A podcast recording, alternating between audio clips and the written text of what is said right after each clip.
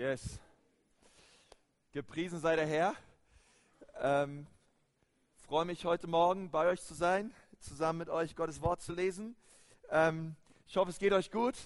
Mir geht es jedenfalls richtig gut. Ich komme mit Erwartungen. Ich möchte euch sagen, ich habe mich vorbereitet für den Gottesdienst. Eine Predigt mit 14 Punkten und noch vier Unterpunkte. Von daher, äh, ich habe mich vorbereitet. Ich möchte dich fragen, hast du dich auch vorbereitet? Kommst du her mit Erwartung an Gott? Mit Erwartung, dass er in dein Leben hineinsprechen möchte, dass er was zu sagen hat, was dein Leben verändern möchte. Am Eingang gibt es immer diese Gottesdiensthefte. Dort steht alles drin, ähm, was wichtig ist für die Gottesdienste.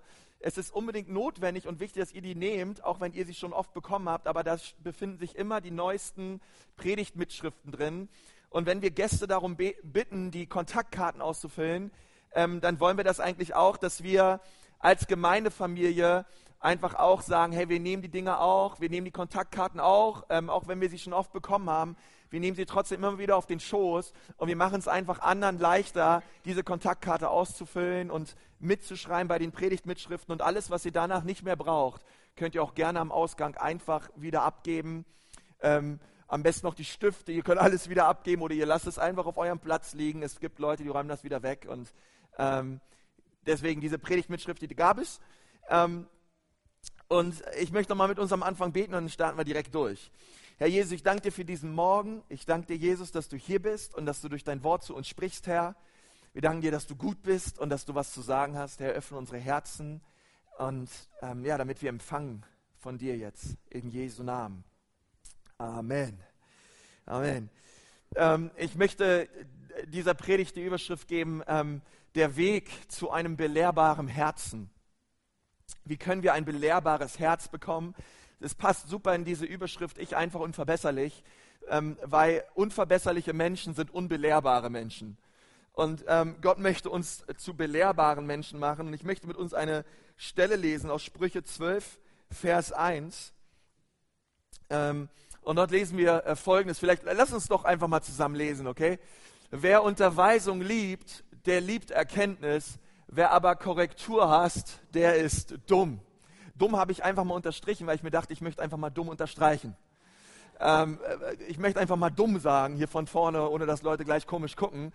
Ähm, das Wort Gottes sagt, äh, wer Korrektur hasst, der ist dumm. Ja? Es gibt eine andere Hoffnung, Hoffnung für alle, sagt, wer dazulernen möchte, lässt sich gerne sagen, was er falsch macht. Wer es, haft, wer es hasst, auf Fehler hingewiesen zu werden, der ist dumm. Okay? Äh, du kannst dich jetzt selber beurteilen, inwiefern du dumm bist oder nicht. Aber wenn du es hast, auf Fehler hingewiesen zu werden, dann sagt die Bibel, dass du dumm bist. Ähm, der, der weiseste Mensch, ein paar Eltern von euch denken sich, endlich hört mein Kind hier mal diese Botschaft. Ähm, warte nur ab, du, bist auch, du kommst auch noch dran. Ähm, der weiseste Mann, der jemals gelebt hat neben Jesus, das war der König Salomo. Ähm, und er hat gesagt, hey, wenn du dich nicht belehren lassen möchtest, wenn du kein belehrbares Herz kultivierst und entwickelst in deinem Leben, ähm, dann bist du nicht, nicht unbedingt weise, sondern im Gegenteil, dann bist du ziemlich dumm. Ähm, und ich weiß nicht, ich möchte mal, dass du mal deinen Nachbarn fragst, hey, wenn es eine Sache gibt, und du weißt, wenn du Gott darum bittest und er wird dir diese eine Sache zu 100% geben, um was würdest du Gott bitten? Frag mal deinem Nachbarn, ich gebe euch 45 Sekunden Zeit. Egal was es ist, Gott schenkt es dir. Um was würdest du Gott bitten? Ihr dürft gerne euren Nachbarn fragen. Vielleicht, äh, ich hoffe, dass er euch nicht beißt oder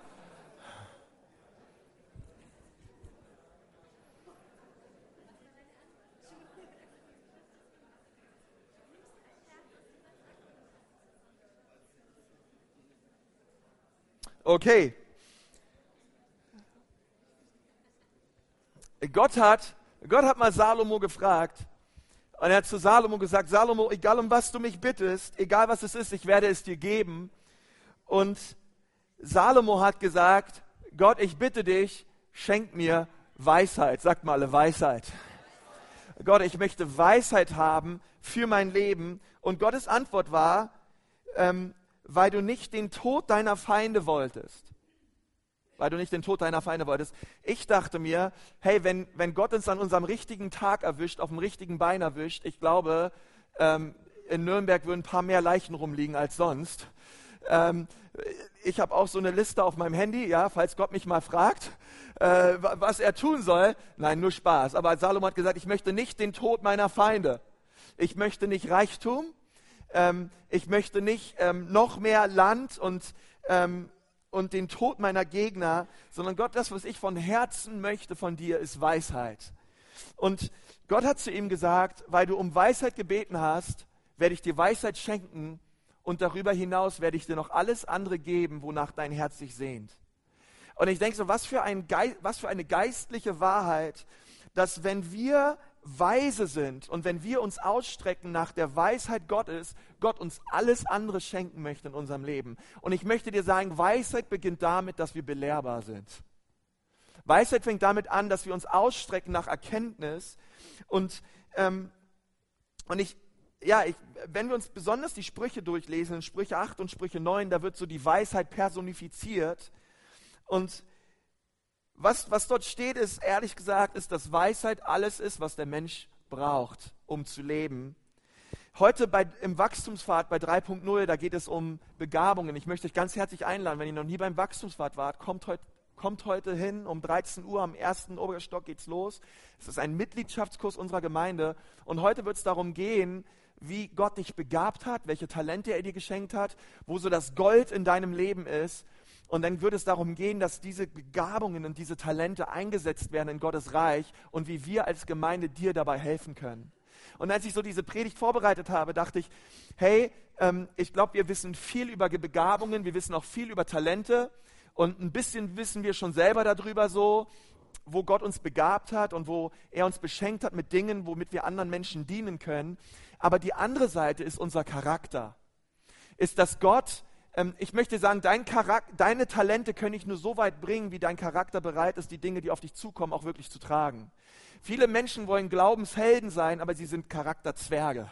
Aber Gott möchte nicht nur, dass wir unsere Talente einsetzen für sein Reich, sondern er möchte unseren Charakter formen. Ich habe mal ein, eines Tages ähm, einen Dozenten gehört auf unserer Bibelschule, er hat, er hat immer ein Gebet gemacht und ich habe dieses Gebet zu meinem persönlichen Gebet gemacht. Und dieses Gebet lautete, Gott, bitte stell mich über nichts, was mein Charakter nicht abkann. Gott schenkt mir nur so viel, wie mein Charakter es selbst auch tragen kann. Und wenn wir heute über Weisheit reden, dann hat das viel mit unserem Charakter zu tun. Wenn wir über Belehrbarkeit reden, dann hat es viel damit zu tun, ähm, wie sieht der Zustand unseres Herzens aus. Denn ehrlich gesagt, ein Jünger zu sein bedeutet, ein Schüler zu sein. Dieses griechische Wort Mathetes, was als Jünger übersetzt wird, bedeutet ein Belehrbarer sein. Du kannst Jesus nicht nachfolgen ohne ein belehrbares Herz. Du kannst ähm, ihm nicht folgen, ohne der Bereitschaft, ein Schüler zu sein, der lernen will, der Dinge aufnehmen will. Und, ähm, und es ist unsere Entscheidung immer wieder, dass wir sagen, Gott, ich möchte ein Schüler sein. Gott, ich möchte belehrbar sein. Gott, ich möchte das lernen, Gott, was du mir sagst durch dein Wort und das, was andere Menschen mir sagen an Ratschlägen. In 5. Mose 5, Vers 9 lesen wir, dass Gott die Schuld der Eltern noch in der dritten und vierten Generation heimsucht. Und es ist wahr, wir entscheiden, was in unserem Leben passiert. Das tut keiner für uns. Aber auf der anderen Seite ist es auch so, dass der größte Einfluss auf unser Leben haben unsere Eltern. Ähm, deswegen sagt die Bibel auch, deswegen verlasse ein Mann Vater und Mutter und hänge sich seinem Weibe an, seiner Frau, okay? Ähm, ja, ihr wisst, was ich meine. Seiner Frau an. Und, ähm, und das ist so wichtig, dass der größte Einfluss deines Lebens, bevor du heiratest, sind deine Eltern.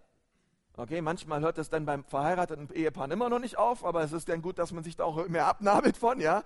Aber ähm, unsere Eltern haben einen sehr starken Einfluss auf unser Leben. Und ich kann dir sagen, dass gewisse Bereiche, wo deine Eltern nicht belehrbar waren, wo sie ähm, Probleme hatten mit Stolz, mit Finanzen oder in der Ehe, es eine gute Wahrscheinlichkeit gibt, dass es die Bereiche ähm, auch schwierig sein werden in deinem Leben. Okay? Ähm, und wisst ihr, unbelehrbar sein ähm, erstreckt sich nicht sofort über alle Bereiche unseres Lebens. Es gibt vielleicht Bereiche in deinem Leben, da bist du sehr belehrbar.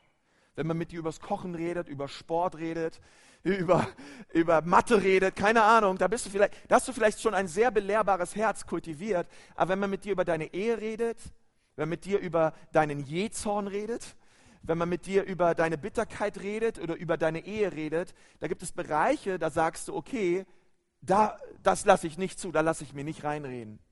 Und, und Gott sagt, dass er uns ähm, in allen Bereichen unseres Lebens belehren möchte. Ich möchte euch eins sagen, ähm, ich war in meinem Leben nicht immer belehrbar.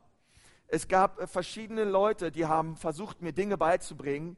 Und ähm, ich hatte früher so ein bisschen so eine Einstellung, okay, du willst mir das beibringen. Erstens, du bist ein Mädchen. Und zweitens, du bist jünger als ich. Von dir lasse ich mir bestimmt nichts sagen. Okay, ähm, das habe ich mittlerweile abgelegt, preis dem Herrn. Aber ähm, diese, wisst ihr, das ist eine Herzenshaltung. Belehrbar zu sein ist etwas, wofür wir uns entscheiden, und zwar auf jeden Bereich unseres Lebens. Und ich habe so ein paar Dinge aufgeschrieben als eine Art Selbsttest, damit wir einfach mal schauen können, ähm, haben wir ein belehrbares oder haben wir ein unbelehrbares Herz? Und ich möchte, dass ähm, wir uns die Dinge mal anschauen. Es sind fünf Punkte, fünf Eigenschaften eines unbelehrbaren Herzens. Und das ist erstens, ein unbelehrbares Herz lernt häufig nichts aus gemachten Fehlern. Ähm, und versteht mich richtig, wir alle versagen mal, wir alle haben Probleme, ähm, wir alle ähm, haben immer wieder Dinge, die wir auch falsch machen. Und es ist auch nicht schlimm zu fallen, aber es ist schlimm, wenn wir immer wieder in denselben Dingen fallen und nichts aus unseren Fehlern gelernt haben. Und äh, das ist ein Kennzeichen für ein unbelehrbares Herz. Die Bibel sagt in Matthäus 7, Vers 7, bittet und es wird euch gegeben werden, sucht und ihr werdet finden, klopft an und es wird euch geöffnet werden. Denn jeder Bittende empfängt und der Suchende findet und dem Anklopfenden wird geöffnet. In Johannes 16, Vers 13 steht, wenn aber jener, der Geist der Wahrheit gekommen ist, wird er euch in die ganze Wahrheit leiten. Und wisst ihr, als Christen denken wir, damit sind biblische Wahrheiten gemeint. Und es stimmt auch. Aber damit ist noch viel mehr gemeint. Der Heilige Geist möchte uns in jedem Bereich unseres Lebens in die Wahrheit leiten. Weißt du, dass der Heilige Geist alles weiß, was es zu wissen gibt? Weißt du, dass er Gott ist und dass er dich in Wahrheit leiten möchte. Und deswegen ist es so wichtig, ähm, unbelehrbare Menschen nehmen diese Wahrheiten oft nicht an, sondern sie versuchen ihre eigenen Wege zu gehen, denn sie meinen es alleine zu können und besser zu wissen als der gute Heilige Geist. Aber Gott möchte uns ähm, davon freimachen und er möchte, dass wir lernen aus Dingen, die mal daneben gegangen sind, die wir falsch gemacht haben, damit wir es beim nächsten Mal besser machen. Amen. Seid ihr bei mir? Das glaube ich. Zweitens, streitet sich häufig mit anderen Menschen. Ein unbelehrbarer, ein unbelehrbarer Mensch, ein unbelehrbares Herz. Ähm, und, und, ein bisschen meine ich, Leute können nicht wirklich mit dir reden. Ähm, Sprüche 9, Vers 8. Und übrigens, wenn ihr bei den Punkten immer in, in euren Gedanken an irgendwen denkt, ähm, das ist ein Selbsttest, okay? Deswegen behaltet eure Ellbogen bei euch. Ähm, wir kehren zuerst vor der eigenen Haustür. Amen. Okay. Streitet sich häufig mit anderen Menschen. Sprüche 9, Vers 8. Darum weise nie einen Spötter zurecht, sonst hasst er dich. Ermahne lieber einen verständigen Menschen, denn er wird dich dafür lieben.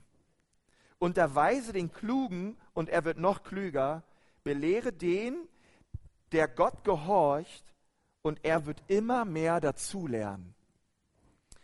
Die Art und Weise, wie du auf Korrektur in deinem Leben antwortest, sagt viel über deinen Herzenszustand aus. Es sagt viel darüber aus, ob du einen belehrbaren Geist hast oder nicht. Sprüche 9, Vers 13. Frau Torheit ist leidenschaftlich im Verführen. Ansonsten kann sie nichts. Sprüche 21, Vers 9. Besser auf dem Dach in einer Ecke wohnen, als eine zänkische Frau und ein gemeinsames Haus. Sprüche 27, Vers 15 ein tropfendes Dach, das einen vertreibt am Tag des Regengusses und eine zänkische Frau gleichen sich. Okay? Ähm, nun, ich meine, das hat König Salomo geschrieben, der muss wissen, wovon er redet. Er hatte 300 Frauen. Okay, nicht drei Frauen, 300 Frauen und 700 Nebenfrauen. Und ähm, ich denke mir so ein bisschen, Salomo, du bist selber schuld, dass dir die Frauen auf dem Kopf herumgetanzt sind und du hier solche Sprüche schreibst, aber gleichzeitig weiß ich auch, er, er weiß, wovon er redet, okay? Ähm, und ich, ähm, und ich möchte kurz, und das ist nicht mit, mit auf euren Notizen, das sind die vier Unterpunkte. Ähm, es gibt eine, eine Studie von John Goodman darüber, ähm, die vier Hauptkennzeichen, warum in unserer Gesellschaft Ehen kaputt gehen. Und das Erste ist, es ist ein Geist der Kritik dort in dieser Ehe. Man wertschätzt sich nicht, man glaubt nicht das Beste und man fokussiert sich in der Ehe ständig auf das Negative. Zweiter Punkt ist, man verteidigt sich ständig selbst. Das bedeutet, ähm, man erlaubt dem Ehepartner überhaupt nicht mehr gewisse kritische Dinge zu äußern. Ähm, das dritte ist Unvergebenheit. Man frisst Dinge in sich hinein, und man lässt es bewusst zu, dass das Herz hart und bitter wird. Das ist der dritte Hauptgrund, warum Ehen kaputt gehen. Und der vierte Punkt ist, man richtet Mauern auf und man, und man sagt, man hält dem anderen ständig vor, was er falsch macht. Und das ist interessant, weil bei diesen vier Punkten, zwei davon haben viel mit einem unbelehrbaren Herzen zu tun. Die Gründe, warum Ehen kaputt gehen. Nun wisst ihr, ähm, wenn jetzt mal ehrlich, ihr lieben Ehemänner, wie kann ein Ehemann ein guter Ehemann sein, wenn wir nicht unseren Frauen das Recht geben, in unser Leben hineinzusprechen? Ich wiederhole den Satz. Ihr lieben Ehemänner, wie können wir gute Ehemänner sein, wenn wir nicht unseren Frauen das Recht geben, in unser Leben reinsprechen zu dürfen und wir Belehrungen annehmen? Denn ich möchte euch was sagen, inwiefern ich ein guter Ehemann bin, sagen mir nicht meine Kumpels, mit denen ich Dienstagabend bohlen gehe, sondern inwiefern ich ein guter Ehemann bin, das sagt mir meine Frau. Okay, das könnt nicht, äh, ihr könnt von außen schauen auf meine Ehe und sagen, oh, der haben eine tolle Ehe. Hey, das ist schön, dass du das sagst, aber das kannst du gar nicht bewerten. Ob ich ein guter Ehemann bin und meinen Job mache, das sagt mir meine Frau. Und wenn meine Frau mir sagt, dass ich einen guten Job mache und dass ich ein guter Ehemann bin, dann bin ich ein guter Ehemann. Okay? Da, deswegen geht es nicht um Punkte. Ich hack das ab, ich hack das ab, ich hack das, das. Gleich, ich muss ein guter Ehemann sein. Nein, du musst deinen Ehepartner fragen. Übrigens andersrum ganz genauso. Ja? Und das ist so wichtig, ähm, dass wir uns öffnen, denn ehrlich gesagt, wenn wir eine großartige Ehe haben wollen, dann brauchen wir ein belehrbares Herz. Dann muss ich doch auf meine Frau hören. Und dann ist es doch, weißt du, da geht es doch nicht nur um Kritik und wir hauen uns eine rüber, nein, sondern es ist ein gemeinsames Einverständnis. Wir wollen eine erfolgreiche, göttliche, großartige Ehe und deswegen sind unsere beider Herzen offen für das, was der andere zu sagen hat. Und das ist ganz wichtig. Wenn wir so eine Ehe haben wollen, ist es so wichtig, dass wir uns öffnen für das, was unser Partner uns sagt. Und übrigens, das gilt für, jeder, für jede Beziehung auf dieser Erde. Mit wem gibst du dich ab? Es hat mal jemand gesagt, dein Leben bleibt, wie es ist und wird immer so bleiben, wie es ist, ausgenommen von den Orten, die du besuchst, die Bücher, die du liest und den Leuten, mit denen du abhängst. Und das ist wichtig, dass wir gezielt uns fragen immer wieder, hey, mit wem geben wir uns ab? Wer spricht in unser Leben hinein? Ähm, als ich hierher gekommen bin in die Gemeinde und Pastor wurde, habe ich schnell gelernt und gemerkt, dass ich keine Ahnung habe, was ich hier tue. Ich habe keine Ahnung, wie man Pastor wird. Ich wusste Hebräisch, ich wusste Griechisch, ich habe Kirchengeschichte, ich habe das alles besucht und mitgemacht. Aber jetzt mal ehrlich, wie man Pastor ist und wie man Leute leitet und führt und wie man Teams aufbaut und all das, ich hatte da keine Ahnung von. Deswegen brauchte ich Hilfe. Und ich habe mich nach Hilfe ausgestreckt. Ich mache es immer noch ständig die ganze Zeit. Wenn ich auf eine Konferenz gehe, ich sitze ständig mit Pastoren zusammen und meine Frage ist immer, hey, was kann ich von dir lernen? Was kannst du in mein Leben hineinsprechen? Es ist so wichtig, dass wir ein belehrbares Herz haben und uns danach ausstrecken. Das Dritte ist, ein unbelehrbares Herz zieht sich häufig zurück und sucht keine Hilfe bei anderen. Es zieht sich häufig zurück. Sprüche 18.1 war einer meiner Lieblingsverse früher. Wer sich absondert, sucht sein Begehren. Gegen alle um sich platzt er los. Früher in der Bibelschule haben wir es immer Leuten gesagt, die sich in irgendeine Ecke gesetzt haben. Ja? Wer sich absondert, sucht sein Begehren, ging alle um sich, platzt er los. Schwester, pass gut auf dein Herz auf. Bruder, du auch. Nicht, dass du eines Tages losplatzt, okay?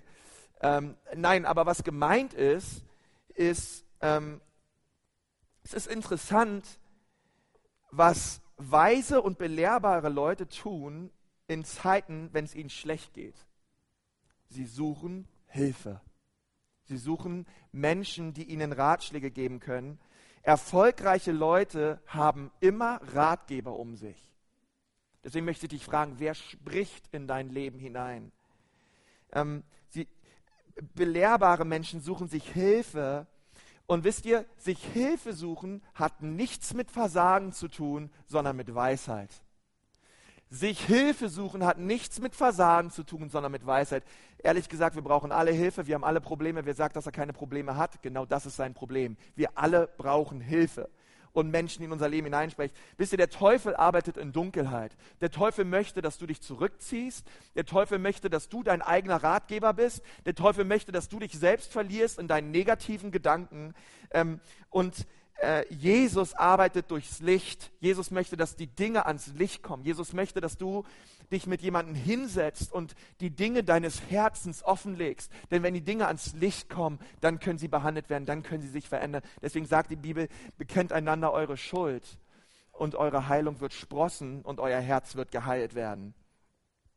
Ähm, und das ist wichtig. Ich, ehrlich gesagt, ich habe zwar nicht mehr so viele Probleme wie früher, aber ich habe immer noch Probleme. Deswegen brauche ich Hilfe jeder einzelne von uns. Und das vierte ist, vierte Eigenschaft eines unbelehrbaren Herzens ist, es gibt häufig, häufig anderen Menschen die Schuld. Es gibt anderen Leuten die Schuld, so wie Adam, ja. Gott sprach zu Adam, ähm, Adam, was hast du getan? Adam sagt, Eva war's. Gott sagt zu Eva, Eva, was hast du getan? Eva sagt, die Schlange war's und zum Schluss war es keiner gewesen. Es ist aber interessant, dass ähm, die Kinder genauso drauf waren wie die Eltern. Denn als Gott zu Kain kam und hat, Gott hat zu Kain gesagt, Kain, wo ist dein Bruder Abel? Da, da, hat, er, der, da, hat, der, da hat der Kain so frech gesagt, bin ich meines Bruders Hüter? Ja, bist du. Ähm, und er hat, er hat nicht Verantwortung übernommen. Es ist interessant, keiner in der Familie wollte Verantwortung übernehmen für den Mist, den sie gebaut haben. Und das wurde über Generationen weitervererbt. Ähm, und oft ist es auch bei uns so, wir geben der Regierung die Schuld, wir geben unserem Chef die Schuld, wir geben unserem Ehepartner die Schuld, wir geben unserem Vermieter die Schuld, wir geben den Leuten, mit denen wir zusammenarbeiten, die Schuld. Alle Leute haben Schuld, aber wir sind es nie gewesen.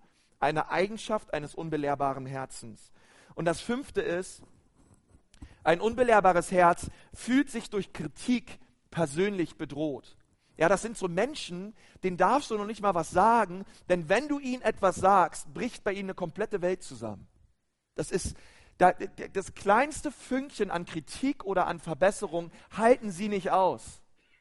Ähm, ein, ein, ein ganz starkes Kennzeichen eines, ähm, eines unbelehrbaren Herzens, bei diesen Menschen läuft man auf dünnem Eis. Und sobald was Falsches kommt, bricht das Eis und ähm, alles fällt in sich zusammen und die brauchen erstmal fünf Wochen um Reha, ja, um, um wieder äh, zurechtzukommen. Ähm, nun, was sind, was sind aber die Wurzeln von diesem unbelehrbaren Herzen? Was sind die Eigenschaften dieses Herzens? Warum sind Leute unbelehrbar? Nun, der erste Grund ist Stolz. Ähm, das ist so die Wurzel dahinter. Ehrlich gesagt, das ist, das, das ist der Hauptgrund eines unbelehrbaren Herzens. Ähm, es ist die Ursünde des Menschen. In Jesaja 53, Vers 6 lesen wir: Wir alle irrten umher wie Schafe. Sagt mal alle, alle. Mit alle sind wir alle gemeint. Wir wandten uns jeder auf seinen eigenen Weg, aber der Herr ließ ihn treffen, unserer aller Schuld. Und damit ist Jesus gemeint. Darum starb Jesus. Jesus starb wegen dem Stolz der Menschen. Sprüche 16, Vers 8. Vor dem Verderben kommt Stolz. Vor dem Verderben kommt Stolz. Und Hochmut kommt vor dem Fall.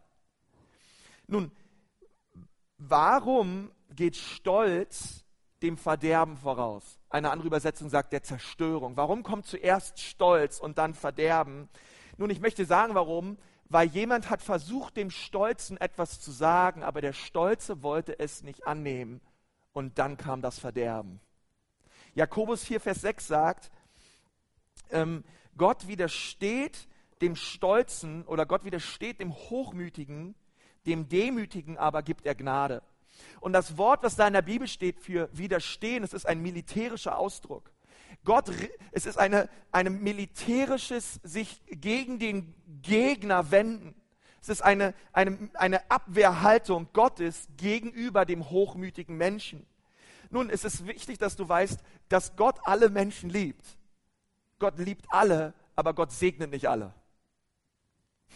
Gott, Gott, Gott liebt alle Menschen, aber er kann nicht alle Menschen segnen, weil die Wege, die sie gehen, sind Wege des Hochmuts und des Stolz. Und Gott wird niemals ein hochmütiges Herz segnen, sondern im Gegenteil, Gott widersteht dem Hochmütigen.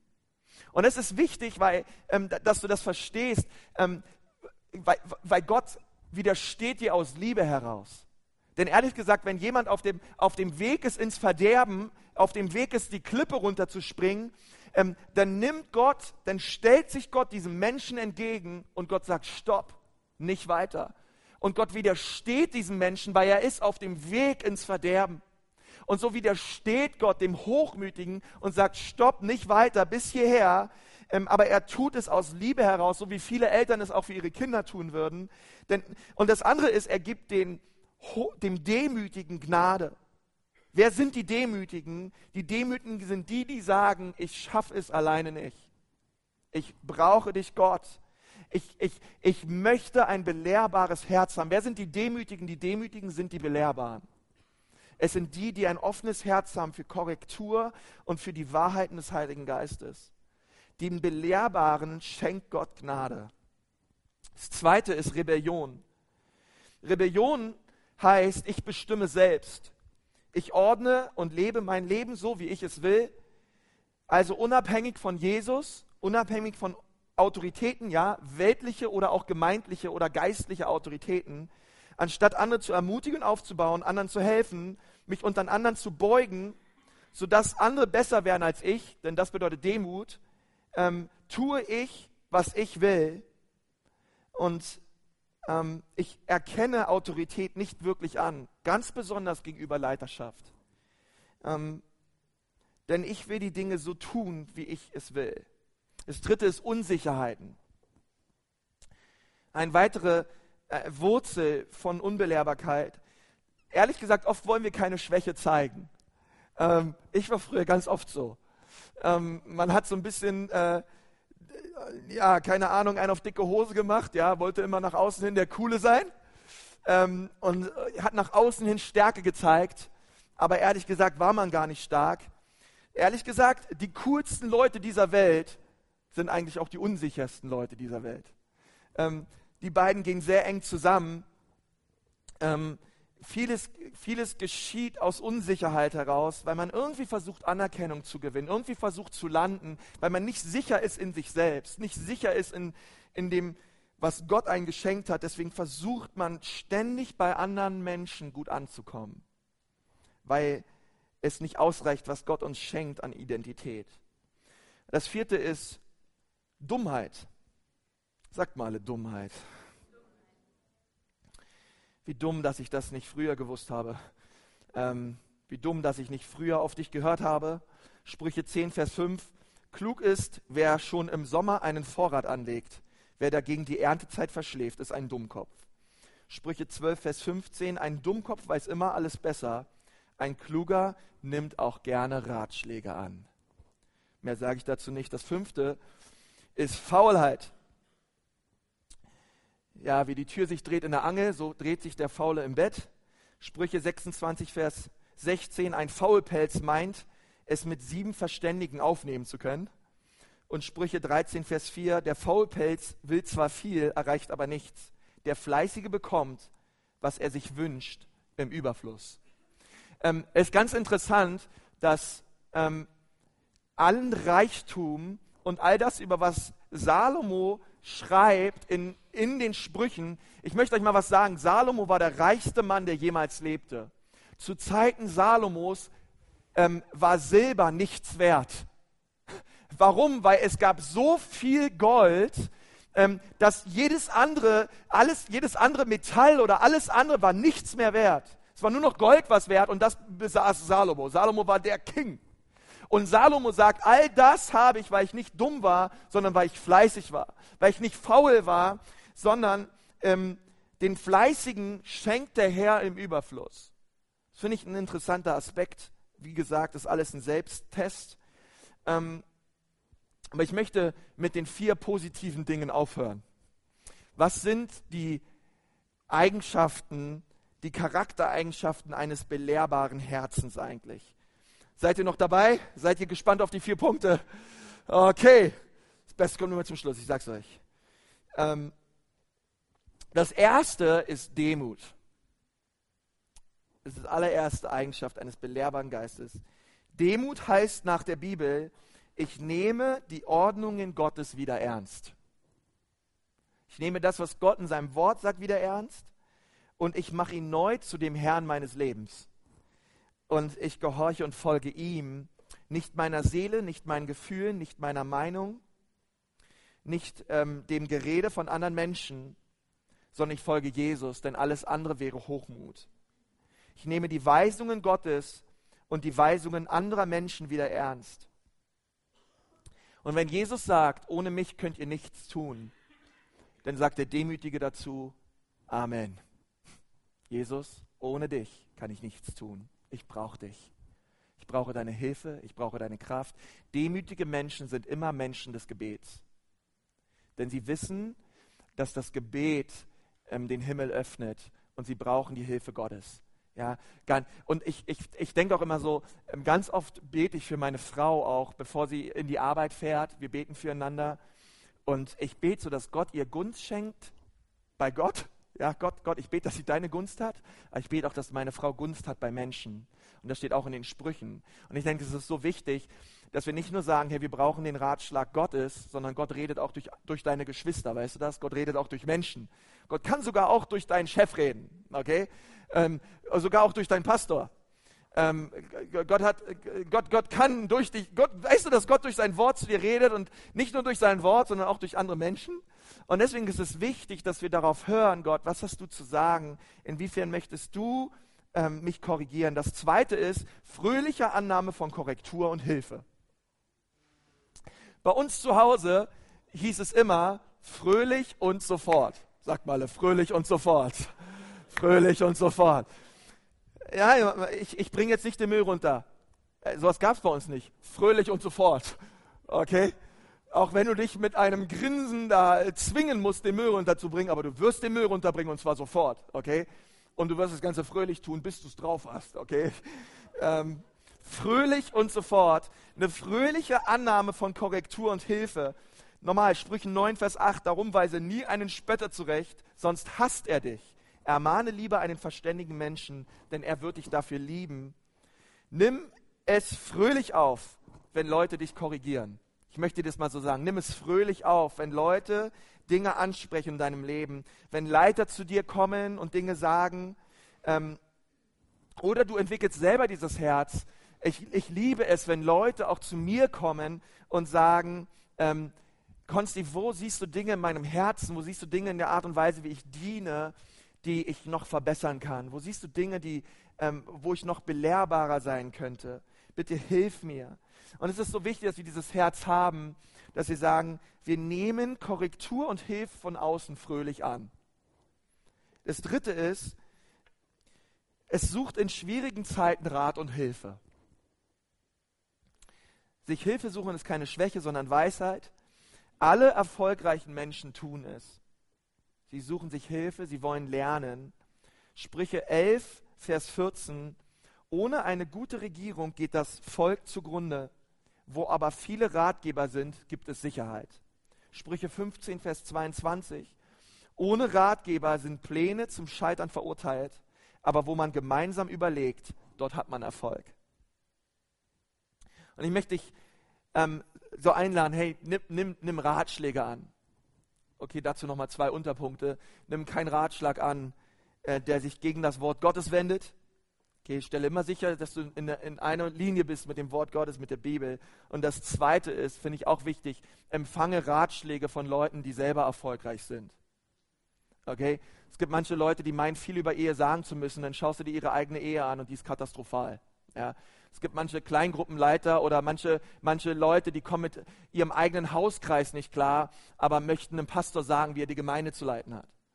Okay, es gibt manche Leute, die, die, die, die, die, die, die drängen sich selber in den Vordergrund und möchten die Dinge erzählen. Schau ihr Leben an, schau ihren Wandel an, sagt die Bibel. Und, ähm, und entscheide dich dann, ob du bereit bist, auch von diesen Leuten Ratschläge anzunehmen. Empfange Rat von erfolgreichen Menschen. Und das vierte ist, ähm, ein belehrbares Herz ordnet sich Leiterschaft unter und bleibt belehrbar. Ähm, das geht in der Gemeinde, in der Regierung, die Polizei, deine Professoren, deine Chefs. Sie sind bereit, sich unterzuordnen und zu ehren. Ich möchte sagen, ähm, Gott hat dir schon alles geschenkt. Hey, wir dürfen nur noch anklopfen und ihn bitten. Und er möchte uns Weisheit schenken. Er möchte uns ein belehrbares Herz schenken. Und ich möchte dich fragen heute Morgen, bist du belehrbar? Bist du verbesserlich? Ähm, bist du bereit, Hilfe und Rat aufzusuchen? Ähm, oder schaust du ständig zurück ähm, und erlebst so chronisches Versagen in deinem Leben? Hey, ich möchte dir sagen, Gott hat dir aus seiner Fülle alles geschenkt, was du brauchst, um wirklich ein Leben zu leben, was ihn ehrt und was in Ewigkeit einen Unterschied machen wird. Und heute Morgen bete ich so, dass Gott an uns zu, zu deinem Herzen gesprochen hat und dass du gesagt hast, hey, ich empfange heute Morgen von Gott ein belehrbares Herz. Ich möchte ein belehrbarer Mensch sein, egal wie meine Eltern waren, egal in welchen Bereichen sie gefallen sind. Ähm, ich bete, dass ich ein Mann bin, dass ich eine Frau bin, eines, die offen ist und bereit ist für Korrektur und die fest in dem steht, wer sie ist und wer er ist in Jesus. Und so werden wir gemeinsam vorangehen ähm, mit einem Herzen, was Gott gefällt. Amen. Komm, ich möchte mit uns beten. Herr Jesus, ich danke dir so von ganzem Herzen für diesen Morgen. Herr, ich danke dir für dein Wort. Und Herr Jesus, wir wollen ja diese Serie, ich einfach unverbesserlich, Herr, wir wollen sagen, dass wir verbesserlich sein wollen. Wir wollen dir sagen, Herr, dass wir belehrbar sein wollen. Herr, wir wollen ähm, dir sagen, Jesus, dass wir von dir Korrektur annehmen wollen, von Menschen Korrektur annehmen wollen und wollen dich so bitten, Jesus, dass du uns vergibst, dort, wo wir es nicht tun. Herr, dort, wo unser Herz hart geworden ist, Herr, dort, wo unser Herz bitter geworden ist, auch heute Morgen in den Ehen, die hier sind, Herr, dort, wo wir nicht mehr aufeinander hören in der Ehe, dort, wo wir schnell die Hand ausfahren, schnell den Finger ausstrecken. Ähm, ich bitte dich so um neue, weiche Herzen in der Ecclesia Nürnberg, heute Morgen, Jesus, teil aus, Geist Gottes. Du siehst jedes Herz und du liebst jedes Herz und ähm, du schenkst uns Gnade an diesem Morgen. Oh, Halleluja, Jesus. Und ich möchte dich fragen, ähm, wenn du sagst, ja, Konsti, ich merke so in meinem Leben, ich bin unbelehrbar irgendwo. Ich, Gott, Gottes Geist hat durch diese Predigt zu meinem Herzen gesprochen. Und als es darum ging, ähm, dass wir die Eigenschaften dieses Herzens, dieses unbelehrbaren Herzens uns angeschaut haben, habe ich immer wieder gesehen, da gibt es Dinge in meinem Leben, die sind, da, da bin ich nicht offen für, da bin ich unbelehrbar. Aber ich möchte Jesus heute Morgen bitten, dass er mir so ein Herz schenkt. Ich möchte heute Morgen auf diese Predigt antworten.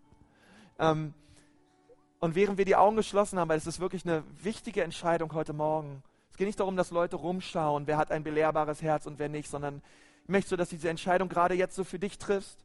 Und du sagst, Konsti von vorne, bitte bete auch für mich, dass der Geist Gottes mich neu berührt an diesem Punkt. Als mein Pastor bete für mich, segne mich bitte, denn ich möchte Veränderung erleben. Und du bist da und du sagst, ja, bitte, dann heb mal gerade deine Hand, dort wo du sitzt einfach. Ich möchte gern für dich beten. Danke, Jesus. Danke, Jesus, Herr, für die Hände, die hochgehen, Herr, diese vielen Hände, Herr. Und ich segne jeden Einzelnen, Herr. Ich bete Gott, dass ähm, ein, ein Geist der Belehrung kommt, ein, ein Geist der Belehrbarkeit annimmt, hineinkommt, ein sanfter, demütiger Geist vom Thron Gottes über euch in Jesu Namen. Ähm, ich, ich stehe auf gegen den Geist der Kritik, gegen den Geist der Besserwisserei, ähm, gegen äh, den Geist des Stolzes und der Rebellion. Er muss weichen in Jesu Namen aus deinem Leben. Jeder, jeder Geist auch von Unreinheit, er hat nichts verloren an diesem Ort. In Jesu Namen. Herr, und ich bete, dass deine Demut und deine Sanftmut unser Herz ganz neu kleiden an diesem Morgen. In Jesu Namen. Und ich, ich möchte dich auch fragen, einige von euch, ihr seid hier, ihr wart lang nicht mehr in der Kirche. Ähm, ihr habt ehrlich gesagt mit Gott auch nicht viel am Hut. Ihr lebt nicht in einer Beziehung mit Jesus aber du bist heute Morgen hier, du hast Gottes Wort gehört und du merkst in deinem Herzen, dass es heute Morgen Zeit ist, Gott Antwort zu geben ähm, und Ja zu sagen zu Jesus, ihn zu bitten, dass er dir deine Sünden und deine Schuld vergibt. Und du sitzt gerade hier und du merkst, ja, ich habe diese Entscheidung eigentlich noch nie getroffen in meinem Leben, Jesus mein Herz zu geben. Ähm, und du sitzt hier und du sagst, das möchte ich heute Morgen tun. Streck auch mal kurz deine Hand aus. Ich möchte auch gern für dich beten heute Morgen, wenn du da bist. Halleluja, Dankeschön. Halleluja. Danke, Vater, Dankeschön. Deine Hand sehe ich auch. Ihre Hand sehe ich auch. Dankeschön. Jesus, ich danke dir für die Menschen, die ihre Hand, ihre Hand gehoben haben heute Morgen, Herr. Und ich bete, dass sie deine Liebe erfahren, Herr, und dass sie so wirklich erleben, Gott, wie, ihr, wie ihre Schuld und wie ihre Sünden am Kreuz abgeladen werden, Gott, und wie du ihnen neue Hoffnung schenkst, ein neues Leben schenkst in Jesus. Herr, ich segne sie in deinem Namen.